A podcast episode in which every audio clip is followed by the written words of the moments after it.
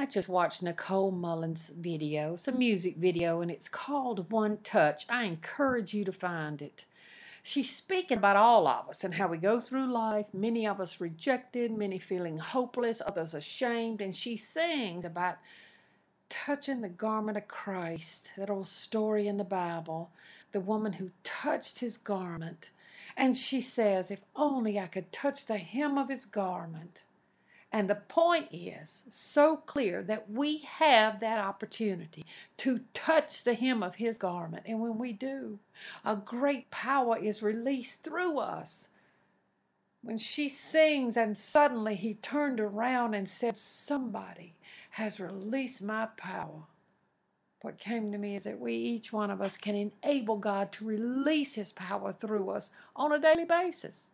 When we care and comfort someone else, or when we love someone and expect nothing in return, that's God's power working through us. Isaiah writes, He gives strength to the weary and increases the power of the weak. And even if you find yourself in a situation that you can't do anything about, our God is so merciful. His word says, My grace is enough for you, for my power is made perfect in your weakness. In other words, surrender your problems, give it to Him.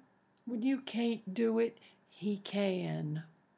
God, give each of us an opportunity to release the power of your love through our work and relationships every day. Fill us with your peace that transcends all understanding and give us courage to know we can do anything that you call us to do.